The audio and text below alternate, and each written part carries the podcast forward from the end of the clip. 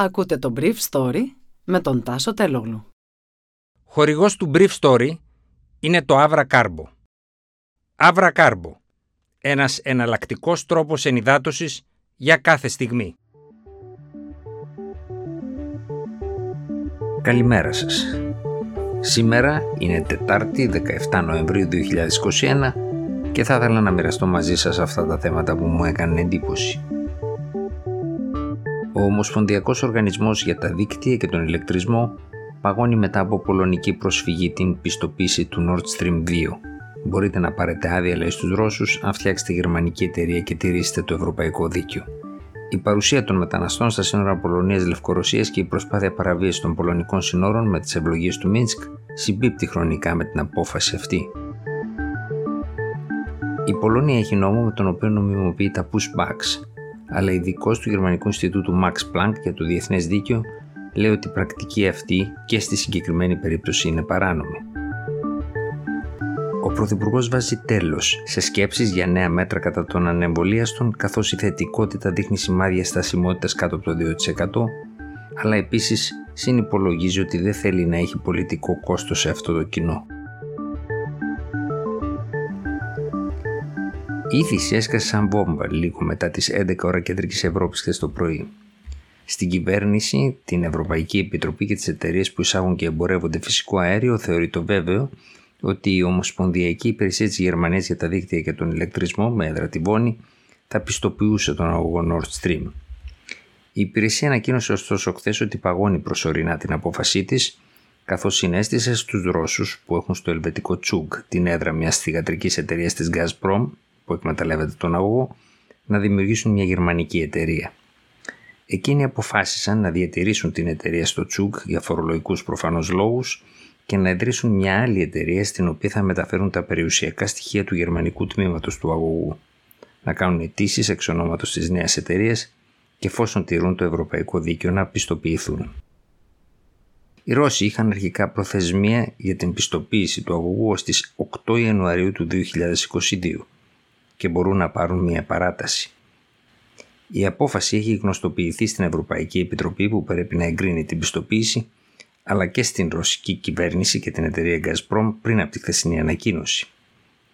Η χθεσινή απόφαση παραπέμπει σε πολωνική προσφυγή με την οποία γίνεται λόγος για ενίσχυση της δεσπόζουσας θέσης της Gazprom έναντι της πολωνικής εταιρείας αερίου που πάντως και εκείνη εμπορεύεται βασικά ρωσικό και νορβηγικό φυσικό αέριο.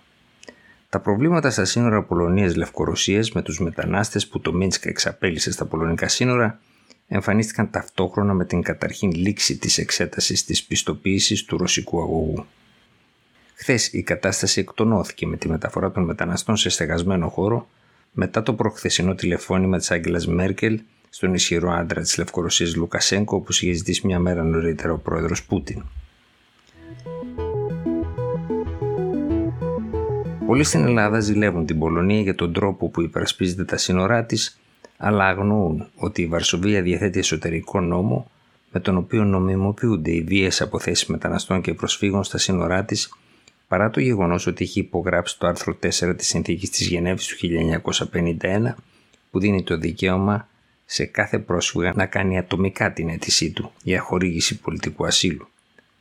Η πανεπιστημιακός Ντάνα Σμάλτς, ερευνήτρια διεθνούς δικαίου στο Ινστιτούτο Max Planck, είπε στο Σπίγκελ ότι η στέρηση του δικαιώματος να γίνει ατομική αίτηση ασύλου στα σύνορα αντίκειται στο άρθρο 4 της συνθήκης, ενώ οι επαναπροωθήσεις μεταναστών στο λευκορώσικο έδαφος επιβεβαιώνει απλώς ότι η Πολωνία, που από το 2017 ελέγχεται από την Ευρωπαϊκή Ένωση για αυτές τις πρακτικές, ακολουθεί πρακτικές που έγιναν ανεκτές και στην περίπτωση της Ελλάδας.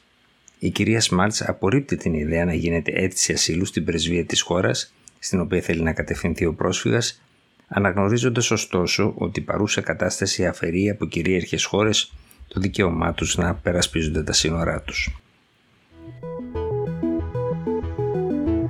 Χθες το πρωί, από την πρωινή εκπομπή της Βρετανικής Ιδιωτικής Τηλεόραση, ο Πρωθυπουργός Κυριάκος Μητσοτάκης είπε ότι η Ελλάδα δεν πρόκειται να γίνει Αυστρία ως προς το lockdown των ανεμβολίαστων. Έτσι έκλεισε τη συζήτηση που ο ίδιος είχε αφήσει να ανοίξει ως προς το αν θα επιβάλλονταν και άλλοι περιορισμοί στους ανεμβολίαστου υπό το κράτος των πρόσφατων δημοσκοπήσεων και της χθεσινής κινητοποίησης στην εστίαση, αλλά και του διαρκούς εκλογικού σχεδιασμού της κυβέρνησης που δυστυχώς συμπεριλαμβάνει και τον εμβολιασμό.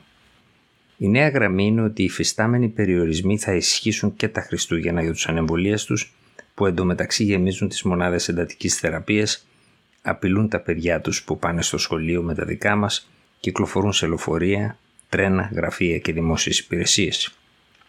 Χθες έγιναν 30.000 περισσότεροι εμβολιασμοί από ό,τι πριν από μια εβδομάδα, αλλά μόνο 20.000 από αυτούς αφορούσαν την πρώτη δόση. Αυτοί που κάνουν τώρα την πρώτη δόση θα δουν τα εμβόλια τους να έχουν αποτελέσματα σε ένα μήνα, λίγο πριν από τα Χριστούγεννα. Χθες η χώρα μέτρησε πάνω από 8.000 θετικές διαγνώσεις σε ένα γιγαντιαίο ωστόσο αριθμό τεστ 700.000, με αποτέλεσμα η θετικότητα να βρίσκεται στο ικανοποιητικό 1,23%. Η Θεσσαλονίκη έχει πάνω από 10.000 ενεργά κρούσματα με 200 επιπλέον νοσηλίες την προηγούμενη εβδομάδα, ενώ μέσα στο Δήμο Θεσσαλονίκης οι θετικές διαγνώσεις διπλασιάστηκαν μέσα σε 7 μέρες.